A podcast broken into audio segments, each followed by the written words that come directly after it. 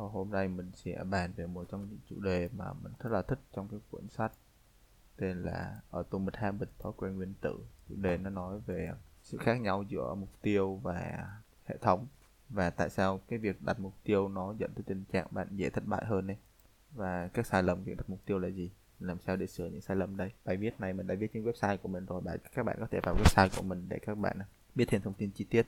Hôm nay mình sẽ đọc lại bài viết này thôi với bài viết này nó lấy cảm hứng từ cuốn sách thói quen nguyên tử. Mọi người nên mua cuốn sách đó về để đọc để ủng hộ tác giả. Đừng lên mua sách cũng ở trong website của mình luôn. Mọi người có thể vào đó để mà lướt vào mua hoặc lên google search mà mua nha. Rồi chúng ta bắt đầu với bài viết. Để đạt được thành công, bạn phải phân biệt rõ hai thứ sau đây. Tiêu và hệ thống. Dưới đây là ba ví dụ để bạn hiểu rõ hai điều này. Ví dụ thứ nhất, nếu bạn là một huấn luyện viên thì mục tiêu của bạn là giành chức vô địch. Hệ thống của bạn là làm sao để chiêu mộ cầu thủ à, quản lý, trợ lý huấn luyện viên tiến hành các chương trình luyện tập cho cầu thủ. Ví dụ thứ hai, nếu bạn là một doanh nhân, mục tiêu của bạn là xây dựng một doanh nghiệp có khả năng 1 triệu đô la, doanh thu 1 triệu đô la. Hệ thống của bạn là các thử nghiệm các ý tưởng về sản phẩm, thuê nhân viên, chạy các chiến dịch tiếp thị, đào tạo nhân viên. Ví dụ thứ ba là nếu bạn là một nhạc sĩ thì mục tiêu của bạn là tạo ra các ca khúc mới. Hệ thống của bạn là tần suất thực hành cái việc tạo ra ca khúc mới đó, chia nhỏ cái quy trình làm việc của các bạn, rồi à, lắng nghe và giải quyết các ý kiến của à, người nghe. Thì đó là cái hệ thống của bạn. Khi bạn hiểu rõ điều này thì đây mới chính là bí mật quan trọng này. Ngay cả khi bạn không hề đặt mục tiêu tức là bạn không có một mục tiêu nào hết mà bạn chỉ tập trung vào việc cải thiện cái hệ thống của bạn từng ngày ấy, thì bạn vẫn sẽ có thành công mà không cần một có một mục tiêu nào cả. Mình lấy ví dụ là nếu bạn là một doanh nhân bạn bỏ qua mục tiêu một triệu đô la tức là bạn không có cái mục tiêu một triệu đô la trong đầu mà bạn chỉ tập trung vào những gì doanh nghiệp của bạn có thể phát triển được hàng ngày cải thiện từng ly từng tí một trong cái doanh nghiệp của bạn, thì bạn vẫn sẽ có kết quả một triệu đô la. Vấn đề của bạn chỉ là thời gian mà thôi. Tiêu trong bất kỳ một doanh nghiệp, kinh doanh nào đều là kiếm được rất là nhiều tiền. Nhưng rất là nực cười là khi ngày nào ông sếp ông cũng chỉ nhìn vào cái bảng báo cáo doanh thu, nhìn vào cái CRM chứ ông không hề thực hiện việc cải tiến cái hệ thống. Cách duy nhất để kiếm được nhiều tiền hơn là cải tiến cái quy trình làm việc của công ty, cải tiến sản phẩm. Nếu bạn muốn có kết quả tốt hơn thì hãy quên việc đặt mục tiêu đi thay vào đó hãy tập trung vào cải tiến hệ thống của bạn Hiện nhiên, mục tiêu không hề vô dụng, mục tiêu là đích đến, nhưng để đến được cái đích đó nó lại phụ thuộc gần như hoàn toàn vào hệ thống. Bây giờ mình lấy một ví dụ kinh điển hơn ở Việt Nam là bạn có bao giờ vào một cái công ty mà sáng họp, trưa họp, chiều họp, tối cũng họp, à, không gặp nhau thì họp online, nói chung lại là ngày nào cũng họp, nhưng mà không ai thực sự làm bất kỳ một điều gì cả. Mọi người trong công ty lúc nào cũng nói về tầm nhìn, này, sứ mệnh, mục tiêu, về chiến lược nhưng mà không ai làm gì hết một số vấn đề phát sinh khi bạn dành quá nhiều thời gian để suy nghĩ về mục tiêu mà không có đủ thời gian để thiết kế được cái hệ thống của mình như sau. Vấn đề thứ nhất, người chiến thắng và kẻ thua cuộc đều có cùng một mục tiêu. Việc bỏ thời gian ra để mà thiết lập mục tiêu nó dễ gây tình trạng chúng ta rơi vào thiên kiến sống sót.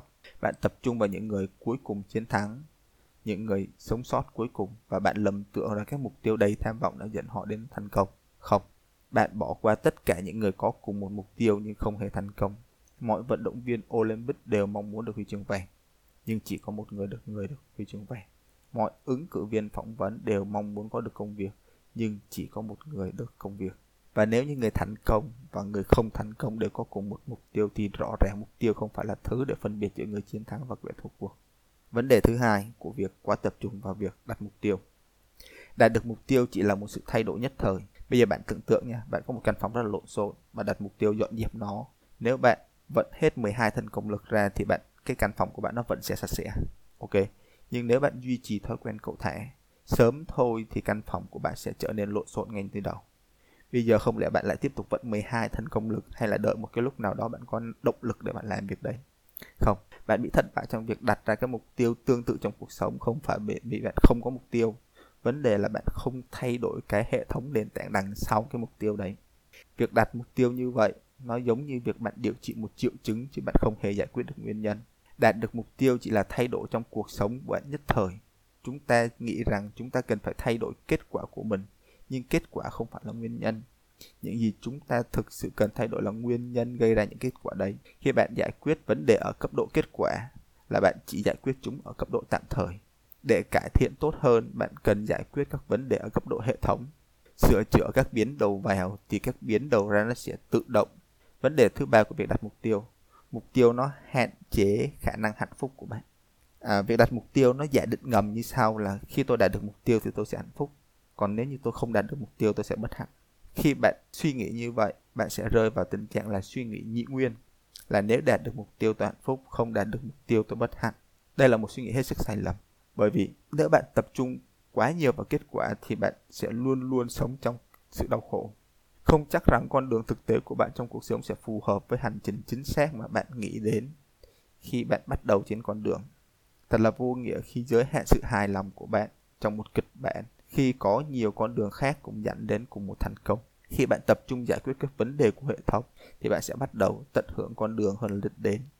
Bạn không cần chờ đợi kết quả để có được hạnh phúc. Bạn có thể hài lòng bất cứ lúc nào miễn là hệ thống của bạn hoạt động hiệu quả. Bạn có một hệ thống có thể thành công với nhiều hình thức khác nhau mà không phụ thuộc vào mục tiêu cuối cùng. Vấn đề thứ tư là các mục tiêu mâu thuẫn với sự tiến bộ dài hạn cuối cùng, một bộ óc tập trung quá nhiều vào mục tiêu nó sẽ tạo ra hiệu ứng yo-yo rất là nhiều vận động viên chạy bộ, luyện tập cực kỳ chăm chỉ trong nhiều tháng, nhưng ngay khi họ đạt được huy chương, họ về đích họ ngừng luyện tập. Cuộc đua không còn đó để thúc đẩy họ nữa. Khi tất cả các công việc cần làm để đạt được mục tiêu cụ thể nào đó, điều gì sẽ thúc đẩy bạn tiến về phía trước sau khi bạn đạt được mục tiêu đấy?